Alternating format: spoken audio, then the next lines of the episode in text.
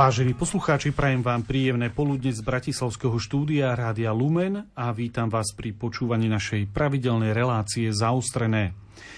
V uplynulých dňoch Bratislavská arcidiecezna Charita oslavila 25 rokov od vzniku Domova sociálnych služieb a rehabilitačného strediska Samária. Ide o denné centrum, ktoré poskytuje svoje služby ľuďom s duševným ochorením z okruhu schizofrénie. V dnešnej relácii sa teda budeme venovať tomuto centru a rovnako aj diagnóze schizofrénie. Pokúsime sa priniesť trocha nádeje ľuďom, ktorí trpia týmto duševným ochorením v duchu hesla, ktoré uvádza Bratislavská arcidiecezna Charita na svojich internetových stránkach a to heslo znie Schizofréniou sa život nekončí. Od mikrofónu z Bratislavského štúdia vám ničím nerušené počúvanie praje ľudový Malík. A hostiami v našom štúdiu budú dnes lekárka, psychiatrička Anna Gombošová. Vítajte. Ďakujem za pozvanie. A vedúci domova sociálnych služieb a rehabilitačného strediska Samária Karol Vlasák. Vítajte. Ďakujem pekne. Dobrý deň, prajem. Na začiatok v tomto prvom bloku by sme si mohli zadefinovať alebo povedať, čo je to vlastne E, schizofrénia tak bežne v, v povedomí našej verejnosti je tak nejako zafixované, že schizofrénia je vlastne nejaká diagnóza alebo rozdvojenej osobnosti. Ale čo je to vlastne? E, aká je to choroba, pani doktorka? Ďakujem. E, ja by som začala tým, čo schizofrénia nie je. Takže nie je to rozdvojenie osobnosti. Je to skôr rozpojenie jednotlivých funkcií psychiky, ako keby sa citové prežívanie odpojilo od racionálneho vnímania skutočnosti. Preto keď hovorí, rozprávate so schizofrenikom, tak niekedy máte pocit, že stojíte za sklenenou stenou, pretože tá emočná odozva Mm, od neho je minimálna alebo neadekvátna. Mm, schizofrenia je chronické a dnes sa predpokladá neurovývojové ochorenie. Počas vývoja nervového systému, ktorý prebieha v podstate až do dospelosti, nastáva v nejakom stupni porucha. A prejavom tejto poruchy je strata kontaktu s realitou um, schizofrenik si nevie vytriediť um, svoje vnútorné vnemy, fantázie a, a reálnu skutočnosť. Ak by sme si predstavili mozog ako počítač, tak e, tento počítač je neustále zaplavovaný informáciami z vonkajšieho aj vnútorného prostredia, ktoré musí hneď spracovať u zdravého má mozog tú unikátnu schopnosť, že vyt- dokáže vytriediť, filtrovať a do vedomia pustiť len tie dôležité vnemy. U schizofrenika táto schopnosť je narušená a jeho mozog je stále zahlcovaný informáciami a dôsledkom je chaos. Schizofrenik si nevie vytriediť predstavy a pocity, nevie ich odlíšiť od skutočných udalostí. No a čo chcem povedať a zdôrazniť, inteligencia u týchto ľudí je často nadpriemerná. Sú veľmi kreatívni. Mnohí umelci eh, mali toto ochorenie. Ovšem práve kvôli tomu, čo som povedala, oni svoje vedomosti nedokážu uplatniť v reálnom živote. Uh-huh. Pán Vlasek, vy máte skúsenosť priamo z vášho denného zariadenia s klientmi, ktorí majú túto diagnózu. Ako, sa, ako to vy vidíte, ako sa prejavuje v dennom živote táto schizofrénia u vašich klientov? Aby mali poslucháči istú takú plastickejšiu predstavu. Áno, tak e, ono sa prejavuje naozaj v každej oblasti mm-hmm. života ale sú také primárne, kde, kde je to naozaj také citeľné a je tam tá oslabená vôľa. A tým pádom, e, tým pádom je veľký problém si zachovať ten režim, ktorý treba budovať a či už je to ranným vstávaním alebo večerným spaním, braním liekov, starostlivosti samého o seba, či už hygiena alebo oblečenie. Čiže, čiže toto všetko vlastne je spôsobené tou oslabenou vôľou. Ďalším takým aspektom, kde to cítiť, je, je sociálna úzkosť. Čiže vlastne po hospitalizácii, kedy, kedy sa kedy vlastne nejakým spôsobom prichádzajú na tú cestu zotavenia, a tak, e, tak chcú, respektíve nevedia ísť úplne pr- priamo medzi ľudí. A, a to je vlastne, čo sa snažíme ako keby aj v tom zariadení uh, im poskytovať. A boja sa ísť uh, či už do električky, do MHDčky. Častokrát sú viac doma ako teda vonku. A teda to je spôsobenou tou sociálnou úzkosťou sú znížené vlastne kognitívne funkcie, kognitívne zručnosti, na ktorých tiež vlastne pracujeme aj v zariadení. A tým, že o, ľudia s touto diagnózou o, sú o, na invalidnom dôchodku, tak, tak vlastne sa s nimi snažíme aj učiť tú finančnú gramotnosť ako takú. Je tam naozaj problém niekedy, keď je úzky kruh rodiny alebo, alebo naozaj tí blízki ľudia tam povedzme, že nie sú, tak je veľký problém naozaj uh, tie financie si nejakým spôsobom strážiť a rozdeliť tak, aby ten človek dobre vyžil a stále plnohodnotne a kvalitne. A samozrejme s tou sociálnou úzkosťou ešte tiež súvisí, či už nejaké spoločenské podujatia, výlety, ten kontakt uh, s prírodou, alebo aj uh, vlastne tým, že sa bojím medzi ľudí, tak, tak aj keď to zoberieme, že do kostola napríklad, že to spirituálne, duchovné niečo, tak aj ten kontakt tam na nejaký čas uh, nie je. Takže vlastne oni m, boja sa ísť do spoločnosti, boja sa ísť medzi ľudí. V tom sa prejavuje ten uh, sociálny, tá sociálna izolácia. Áno, tá sociálna úzkosť. Uh-huh, uh-huh. Ja by som to prirovnala možno, keby sme komunikovali, alebo ako keby to boli ľudia z Marsu. Aha. ktorým necelkom rozumieme a ktorí necelkom rozumejú nám. Uh-huh. Um, vieme ale povedať, vy ste to trochu naznačili, ale, ale vie sa dnes povedať, že čo je vlastne príčinou vzniku tohto ochorenia? Neexistuje jediná príčina schizofrénie. Ochorenie je podmienené súhrou viacerých faktorov.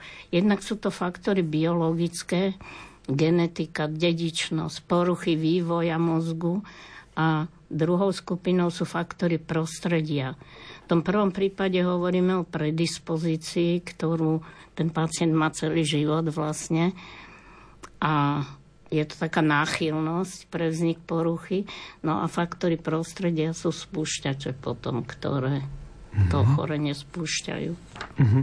Ale tá, tá prvotná príčina, to, um, kedy sa to zmení, sa de, udeje v našom mozgu, teda v mozgu. Presne. Je to biologická príčina, uh-huh. ktorú ešte nie celkom máme preskúmanú. Uh-huh. Ani nebudeme. A vieme, vieme povedať, e, aké sú také hlavné príznaky schizofrénie, ne, lebo povedzme, niekto má v širšej rodine, je niekto z príbuzných, postihnutí touto chorobou. Majú sa ostatní báť mhm. teraz a pozerať, ako to dnes býva často aj s pomocou Google, e, hľadať, aké sú príznaky a sledovať sa, či sa to náhodou neprijaví aj na mne. Aké sú tie hlavné príznaky? No, dedí sa len tá predispozícia aj, mhm. aj v priamej rodine, takže netreba sa mm, nejako obávať, že keď má rodič schizofreniu, budem ju mať aj ja, určite nie, to je len určitá pravdepodobnosť. No a tie, prí, tie príznaky schematických psychiatri rozdelili do štyroch skupín. Jedna skupina sú tzv. pozitívne, to je um, ako by ich mal ten pacient navyše od normálny človek ich nemá a, a pacient ich má, čiže je to vlastne v úvodzovkách dar, a tie sú pravdepodobne aj mm, zodpovedné za tú kreativitu jeho. To sú poruchy vnímania, teda počuje hlasy, má halucinácie a poruchy myslenia, to sú rôzne blúdne konštrukcie. A vzhľadom na neustály príval podnetov v mozgu schizofrenika sa myslenie javí navonok ako dezorganizované. Mm. Mnohokrát nedáva zmysel to, čo ten schizofrenik hovorí a to sa prejavuje aj v reči. To je tá skupina pozitívnych príznakov. Druhú skupinu tvoria príznaky negatívne, to sú tie, o ktorých sa zmienil aj kolega. To sú súčasti, o ktoré ako by bola tá psychika pacienta ochudobnená. Nedostatok motivácie, chýbanie cieľa vedomosti, chudobná reč, sociálna izolácia, tak sa to javí zvonku nezaujatému pozorovateľovi, ale treba si uvedomiť, že ten pacient zároveň žije v dvoch svetoch. Vo svojom vnútornom svete, kde má hlasy a, a predstavy a fantázie, ale on to prežíva ako reálny svet. A zároveň musí žiť aj v tom vonkajšom svete, našom reálnom. A ak on je ponorený v tom svojom svete, tak nevníma, alebo len okrajovo vníma realitu. A tá ho moc nezaujíma. To je druhá skupina. No a potom sú ďalšie dve skupiny. Tá tretia je kognitívna. To je tá nesústredenosť, nervozita, malá výdrž, poruchy pamäte. To je skupina príznakov, ktorá ho handicapuje napríklad v zamestnaní. Mm. A posledná skupina sú depresívne príznaky, tie myslím, nepotrebujú ďalší komentár. V súvislosti, súvislosti s týmito príznakmi, ktoré ste uh, uviedla, ale ľahko, ľahko je možné si ich zameniť aj s inou duševnou poruchou alebo chorobou, lebo napríklad aj taká pri takej e, depresii, ktorá je, môže byť aj veľmi vážna, človek stráca chuť vôbec vstať ráno z tej postele, e, ale líši sa to teda schizofrénia od ďalších tých duševných porúch.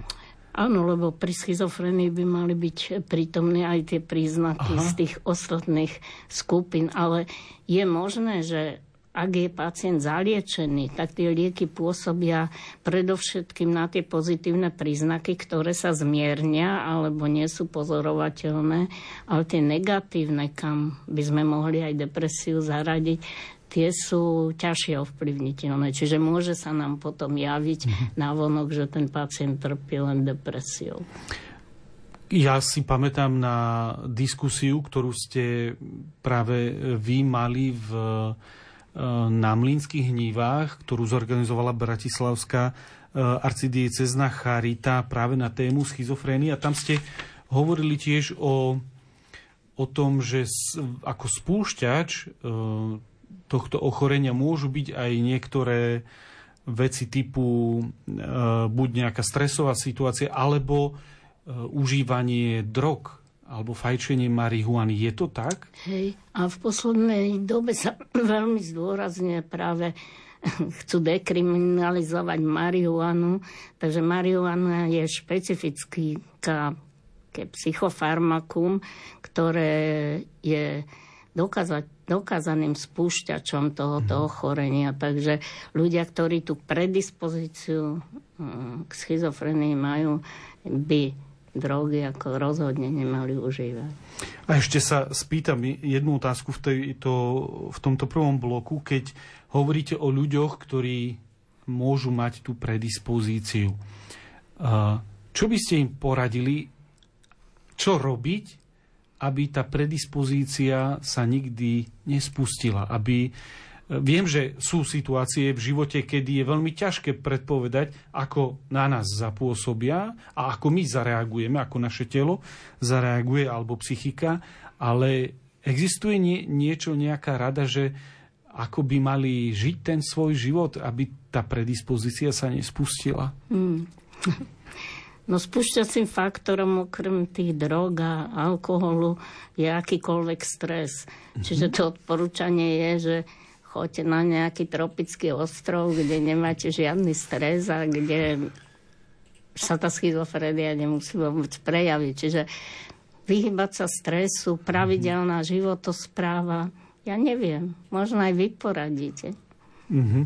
No, uh, stres je podľa mňa choroba tohto, tohto, tejto doby. Je veľmi ťažké s ňou s ním sa naučiť pracovať. Vy máte nejakú z vášho zariadenia skúsenosť, ako napríklad upokojiť klienta, ktorý príde na zač- úplne na začiatku, prichádza k vám? Máte nejakú techniku alebo nejaký spôsob? Možno to vyznie, že je to strašne jednoduché, ale, ale v podstate tá technika je to, že počúvať e, človeka, ktorý prichádza, jednoducho nechať mu ten priestor, lebo keď toto spomíname, tak práve aj, aj teda ambulantní doktori, ktorí sú tak mnohokrát naozaj, keď im tam čaká v čakárni 30 e, ďalších ľudí, tak nemajú ten priestor uh, tak ako keby veľa počúvať a riešiť to, to s človekom, ktorý má túto skúsenosť s touto diagnózou. A, a t- takže preto je to možno sa tak na chvíľku zastaviť a jednoducho, jednoducho vypočuť si to a rozprávať sa s ním. Počúvate reláciu zaustrené, v ktorej je dnes našou témou diagnoza schizofrénia a ja prosím o krátku hudobnú pauzu.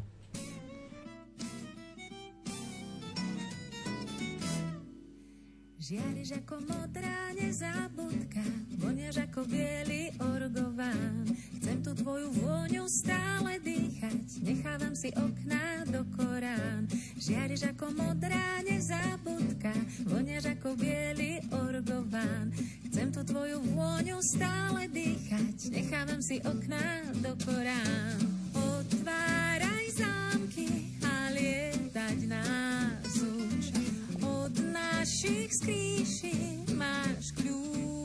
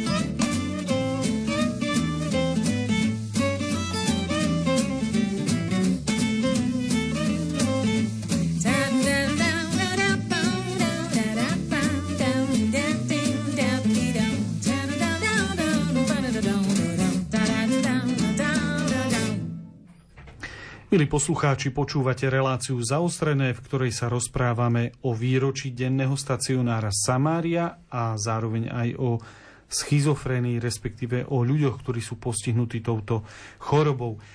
E, V tejto relácii si pripomíname 25. výročie spomínaného denného stacionára Samária. Taký, on má taký veľmi dlhý názov, je to domov sociálnych služieb a rehabilitačné stredisko. Zvyčajne sa používa len skrátka prvých, e, prvé písmená slov. E, Máme tu ako hostia pána Karola Vlasáka, ktorý je vedúcim tohto domova. Vedeli by ste našim poslucháčom priblížiť, ako ste vlastne vznikli? Čiže vznikli sme e, v roku 1998. To už je dávno. Áno, teda pred 25 rokmi, kedy, kedy vlastne pod záštitou Bratislavského Trnavskej arcidieceznej charity, ešte vtedy to bolo tak. A teda bola otvorená ako denný stacionár pre mladých ľudí s duševnými poruchami 11. mája, ale prví klienti prišli 1. júna toho roku 1998. No postupne tými rokmi sa to vyprofilovávalo a teda tá cieľová skupina sa zamerala najmä na okruh, teda dia- diagnostikované duševné ochorenie e, z okruhu schizofrénie, a teda príbuzné ochorenia. A preto som vlastne rád, že teraz už pomáhame ľuďom, ktorí v dôsledku svojho ochorenia vnímajú tú stratu seba dôvery a dôvery vo svoje schopnosti a že vlastne môžeme, mm-hmm. môžeme týmto spôsobom pomáhať teraz. Približne koľko asi rokov teda sa venujete už iba, iba klientom so schizofréniou? Je to posledných 5, 10, 15 rokov? Lebo mm, neviem, aký bol postupný ten prechod, s akými duševnými poruchami ste na začiatku začínali. Jasné, je to približne 10 rokov. 10 rokov, hej. Uh, ako vlastne uh, fungujete? Ho, hovoril som, že je to denný stacionár, ale ako, aký, ako to u vás teda vyzerá? Áno, takže tým, že je to ambulantná forma, mm-hmm. tak uh, fungujeme od 8 hodiny ráno do 16. od pondelka do piatku, kedy vlastne od 8 do 9. Uh, príjmatelia sociálnej služby, teda klienti prichádzajú do zariadenia, uh, pracovník je tam s nimi, uh, sa raňajkujú, kávičkujú a tak sa medzi sebou zdieľajú.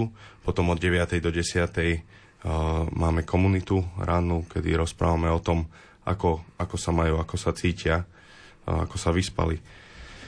A potom od vlastne je prestávka od 10.30 do 12.00 je, je taký jeden z hlavných programov, teda štrukturovaný denný program s rôznorodými a zmysluplnými aktivitami. alebo teda ako napríklad tvorivé písanie, duchovný program, aktivity s prvkami arteterapie, rozvoj sociálnych a pracovných zručností, varenie, prácu v záhradke, prechádzky, výlety, prípadne rôzne exkurzie. Potom od 12. do 13. zase majú obednú prestávku. Od jednej mm. do druhej si dávame zase takú, takú poobednú komunitku, ako sa cítia prípadne ľudia, ktorí prichádzajú až na poobedný program od tej 12. do 16. tak aby sme vedeli tiež, ako sa cítia. A a od tej 14. do 16. zase druhý hlavný program z tých rôznych aktivít a zakončené samozrejme teda nejakou komunitou, ako prežili ten deň a ako sa cítia na konci dňa. Uh-huh. Um, to znamená, že k vám každý deň niekto tých klientov musí priviesť a kde uh, presne vy sídlite v Bratislave? Sídlime uh, na Krasinského 6, uh, to je uh-huh. Bratislava Trnávka Privážajú, to, privážajú tých klientov rodiny príslušníci, alebo sú nejaké na to iné služby a, a ako to funguje? A toto si dovolím trošku vyvrátiť, lebo mm-hmm. naozaj oni, jak aj pani doktorka povedala, oni sú veľmi inteligentní a nestrácajú žiadnu svoju svojprávnosť ani nič. Áno. Čiže, čiže väčšina, alebo teda skoro všetci z nich e, prichádzajú sami do tejto sami. služby. Takže nemajú problém i využiť napríklad mestskú hromadnú dopravu, alebo neviem, šoferovať vlastným autom. Ne, ne, neviem, pýtam sa, Jasné. ako neznali. Um, určite máme klientov, ktorí majú vodičák, dokonca aj šoferujú, vozia, vozia svoje deti uh, na rôzne krúžky. Uh, potom po tej možno akútnej fáze, alebo kedy proste naozaj už sú viac stabilizovaní, tak, e, tak nemajú problém, alebo minimálne sa prekonávajú v tom, že idú aj tou MHDčkou. Mm-hmm. Čiže, čiže v tomto ako keby ich aj podporujeme už potom v tom zariadení.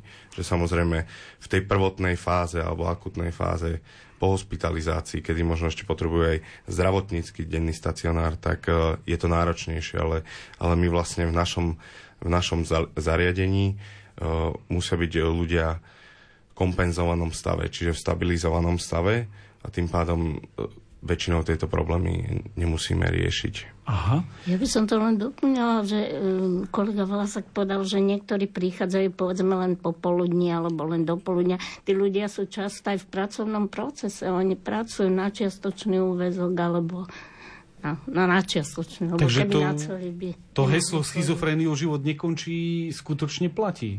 Presne. Určite áno, tam si dovolím len teda zase ja tiež doplniť, mm-hmm.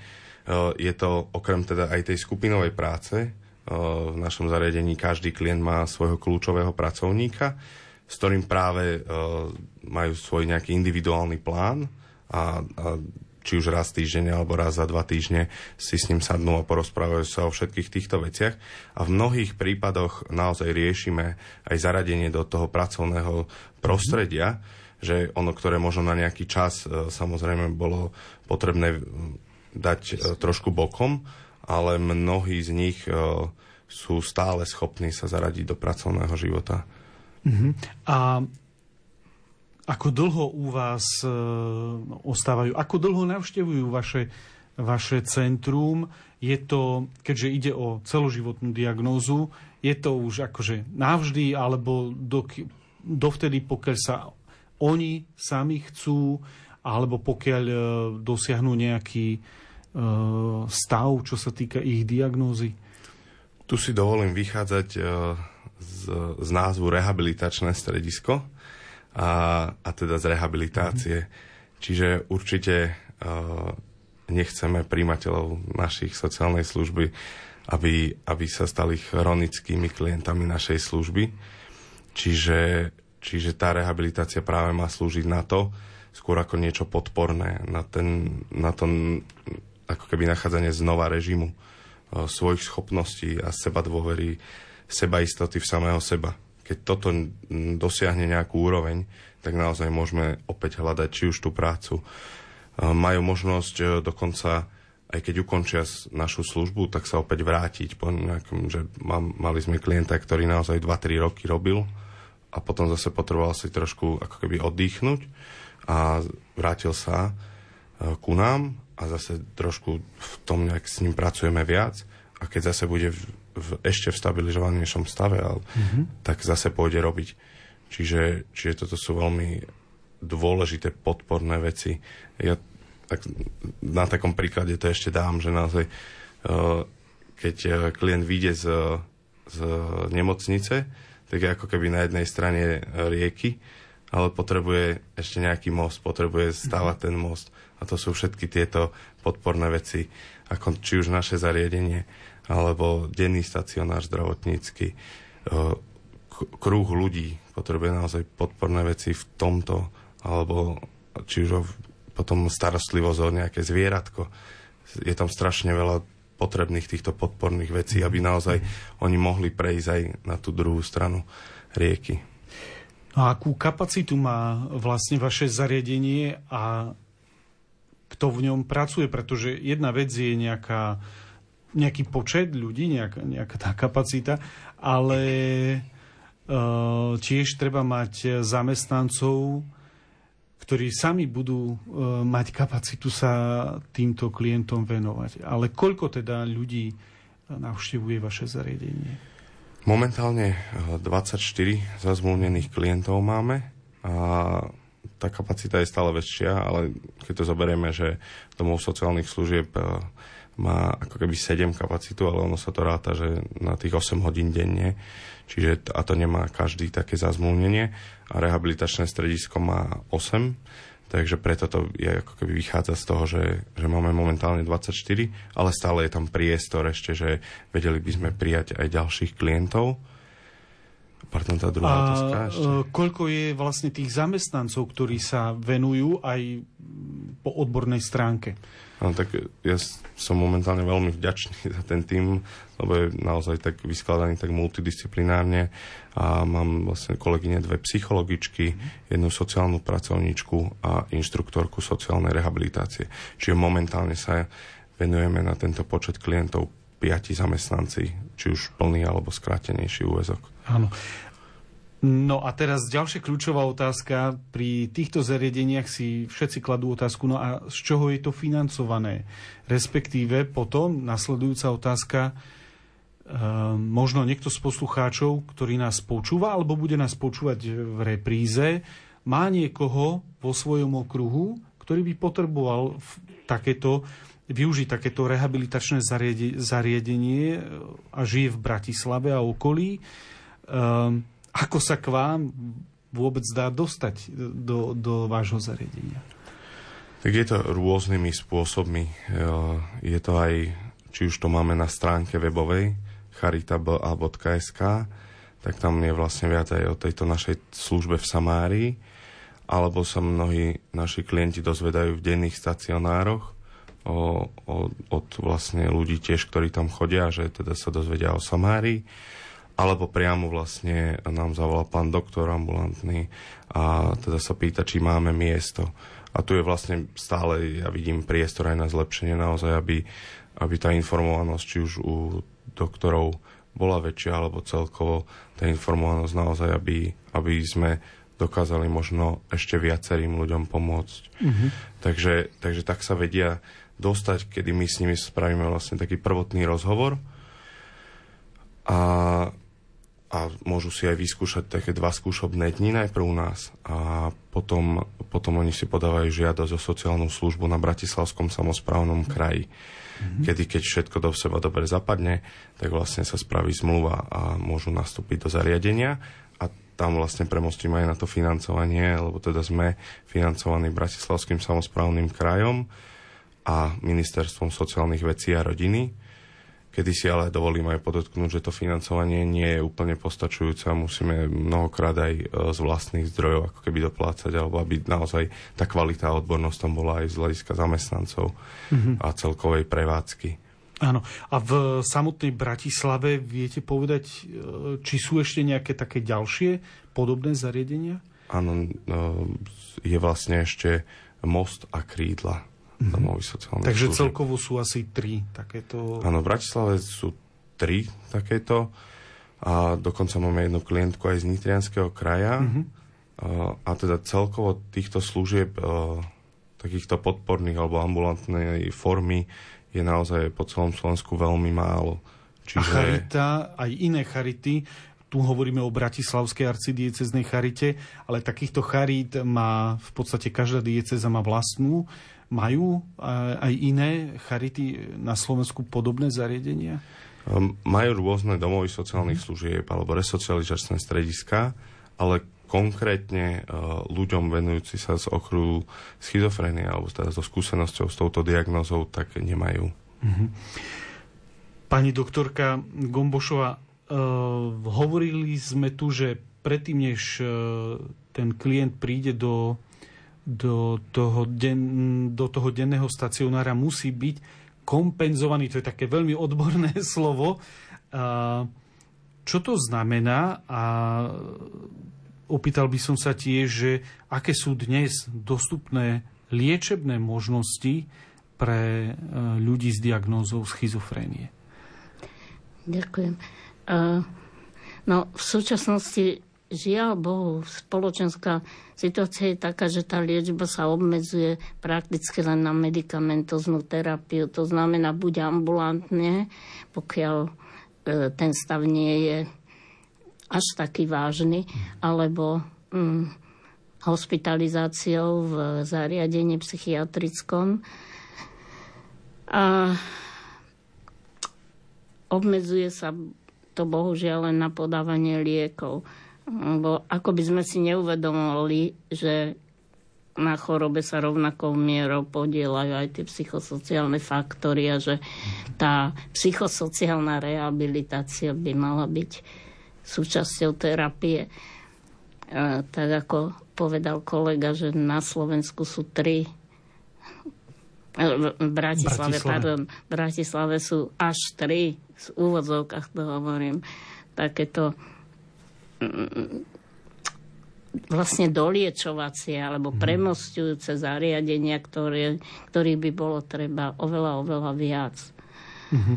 Ale kom, kompenzovaný znamená, že e, no, berie ano. nejaké lieky? Kompenzovaný je jednak, že berie lieky, jednak tie pozitívne príznaky, tie, ktorých sa ľudia boja a ktoré uh, sa pripisujú typicky schizofrenikom hlasy, uh, vidiny, poruchy správania, blúd, blúdne predstavy, tie väčšinou tou medikáciou sa dajú potlačiť. Čiže vtedy hovoríme, že ten stav je kompenzovaný, keď on dokáže už spolupracovať v bežnom živote, ten pacient.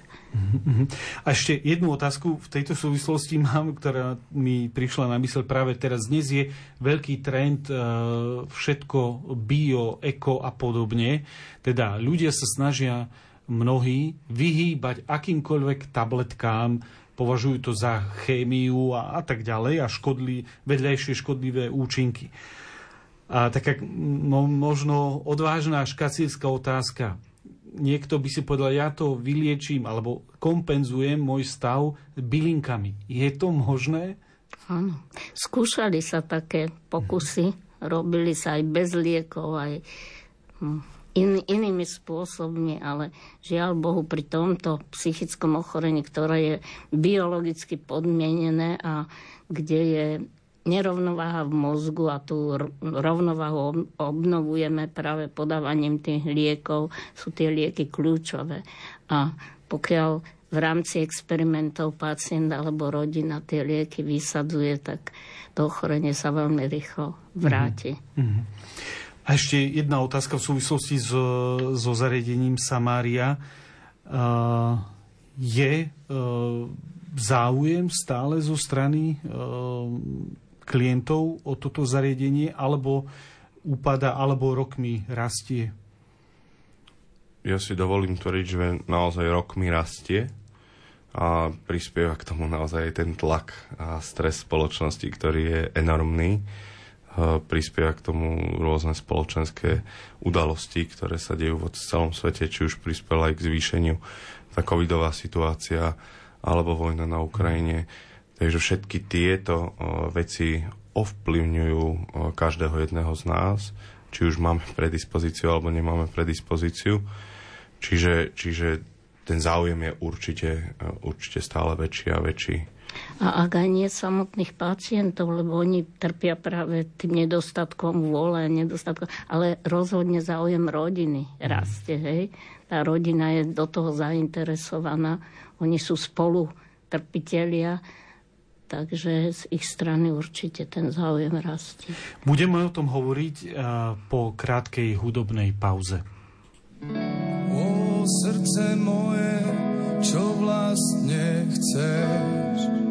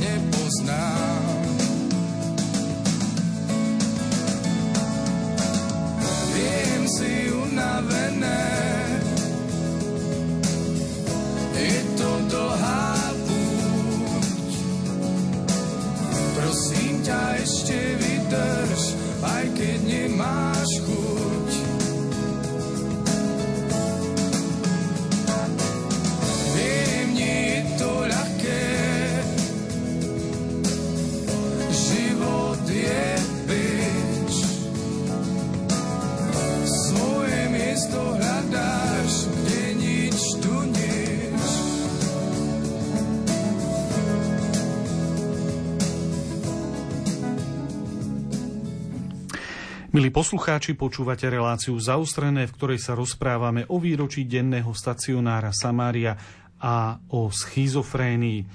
Samária, o ktorom sme hovorili v prechádzajúcom bloku, je špecializované centrum, ale čo ak sa človek do takéhoto zariadenia nedostane z rôznych dôvodov, ktoré môžu byť skutočne rozličné, aký je vplyv schizofrénie na každodenný život postihnutých osôb a ich rodín? Neviem, pani doktorka možno ako prvá. Jasne. Takže hlavne tých rodín.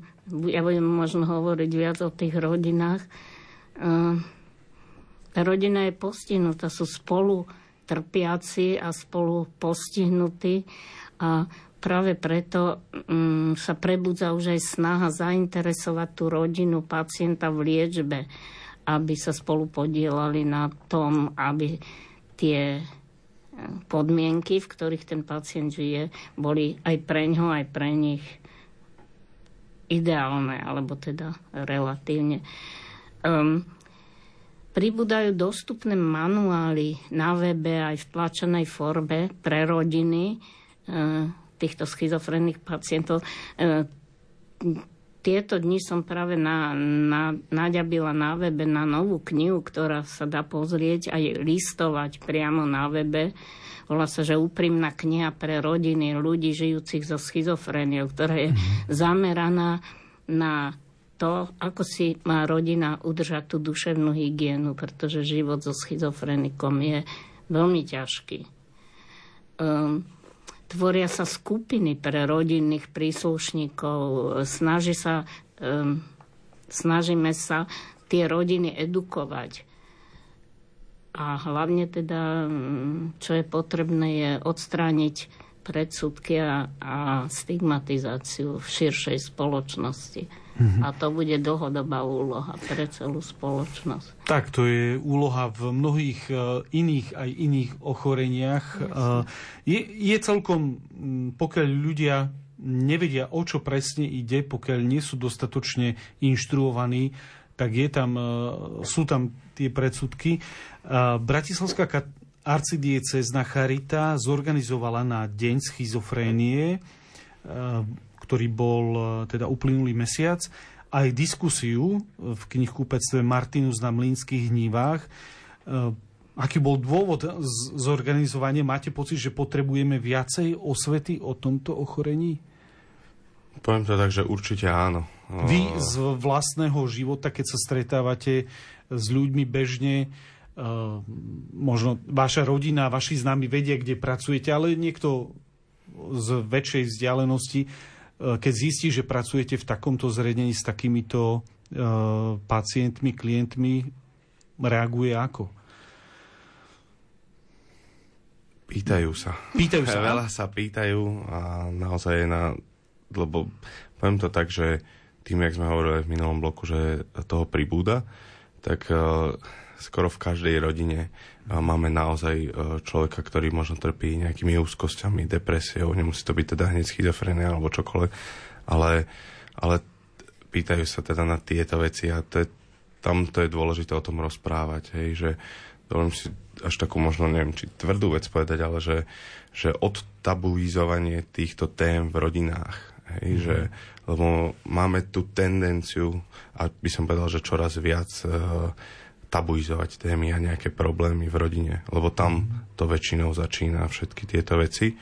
Čiže toto mi príde ako strašne dôležité a aj s ohľadom na tú osvetu, že pokiaľ, a to sme si uvedomili aj celý tým, aj s pani doktorkou, a teda pani doktorka si to uvedomila o mnoho skôr, lebo ona naozaj chodí edukovať už dlhé roky, a, a som je strašne vďačný za spoluprácu s našim zariadení, v našom zariadení, lebo, lebo robíme aj podporné skupiny pre rodičov a teda aj s pani doktorkou, kedy ona naozaj rozpráva uh, detaily, uh, proste tú hĺbku toho ochorenia a, a môžeme stávať potom aj na základe vzťahu s uh, rodinnými blízky, teda s blízkymi alebo s rodinnými príslušníkmi klienta, primateľa sociálnej služby.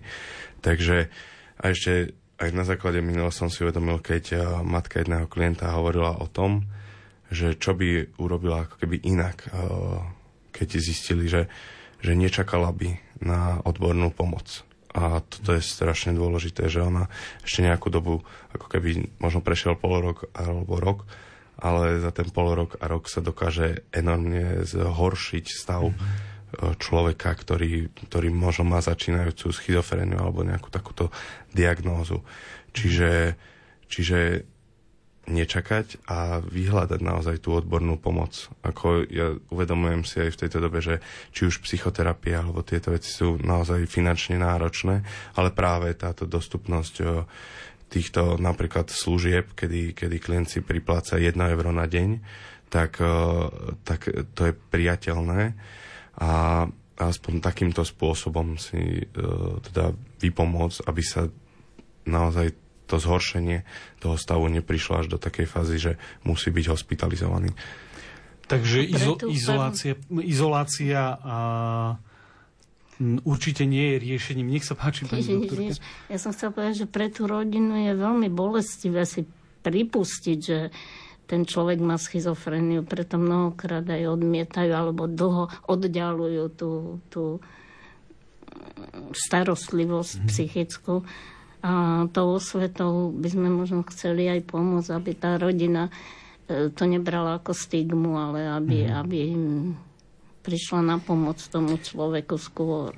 A ešte jedna na, e, záverečná otázka. Aké sú také najväčšie výzvy pre ľudí, ktorí žijú v rodine s, s takto cho, chorou osobou, e, ktorým vlastne musia čeliť. Mm, je potrebné k tým, eh, ako ste to už povedali, viac im počúvať alebo mať väčšiu trpezlivosť, eh, predchádzať niektorým situáciám, ktoré sú tak krátko, ktoré sú tie asi najväčšie výzvy pre, pre bežného človeka, ktorý má v rodine takého, takúto osobu. Tak eh, jednoznačne ako keby jedna výzva je sprevádzať uh-huh. toho človeka. Potom dodržiavanie toho režimu. Uh-huh. Dodržiavanie vlastne brania liekov. Naozaj neexperimentovať, ako aj pani doktorka povedala. Bohužiaľ pri tejto diagnóze sa to väčšinou teda nevypláca, alebo skoro nikdy, si dovolím tvrdiť. Takže to a ešte asi to najťažšie a to najväčšou prekážkou je to vôbec prijať. Čiže prijatie vôbec toho, že mám ja niekoho v takého v rodine. A, mm. a... Čiže z môjho pohľadu byť s nimi, byť s tými pacientmi, ne, nebrať ich ako príťaž, ale brať ich ako odlišných ľudí, odlišných členov rodiny, akceptovať tú ich odliš, odlišnosť a snažiť sa ich pochopiť. Mm-hmm. A dôležité je pomôcť im nájsť v živote pocit, že sú potrební, že môžu byť niekomu užitoční, lebo tento pocit asi každý z nás potrebuje. Áno, každý z nás ho potrebuje a ja sa chcem poďakovať na záver tejto relácie zaostrené našim hostom, ktorými boli lekárka, psychiatrička Anna Gombošova. Ďakujem za účasť v štúdiu. Ja ďakujem za pozvanie. A vedúci domova sociálnych služieb a rehabilitačného strediska Karol Vlasák. Ďakujem. Ďakujem veľmi pekne za túto príležitosť. Technicky na relácii spolupracoval Matúš Brila, hudbu vybrala Diana Rauchová a od mikrofónu z Bratislavského štúdia vás pozdravuje ľudový Malík.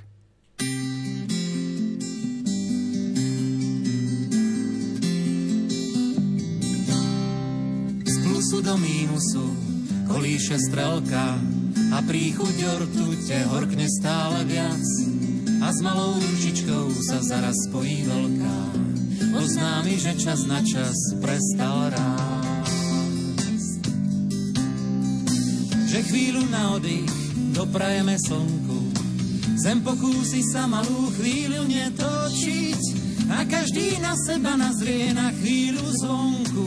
Možno by to tak chvíľu mohlo byť. do stavu bez ťaže, bez bolesti duše. Skúsme sa spolu aspoň na chvíľočku vliať, na radosť a na lásku prstami na puse. Budeme jeden druhému si prisáť.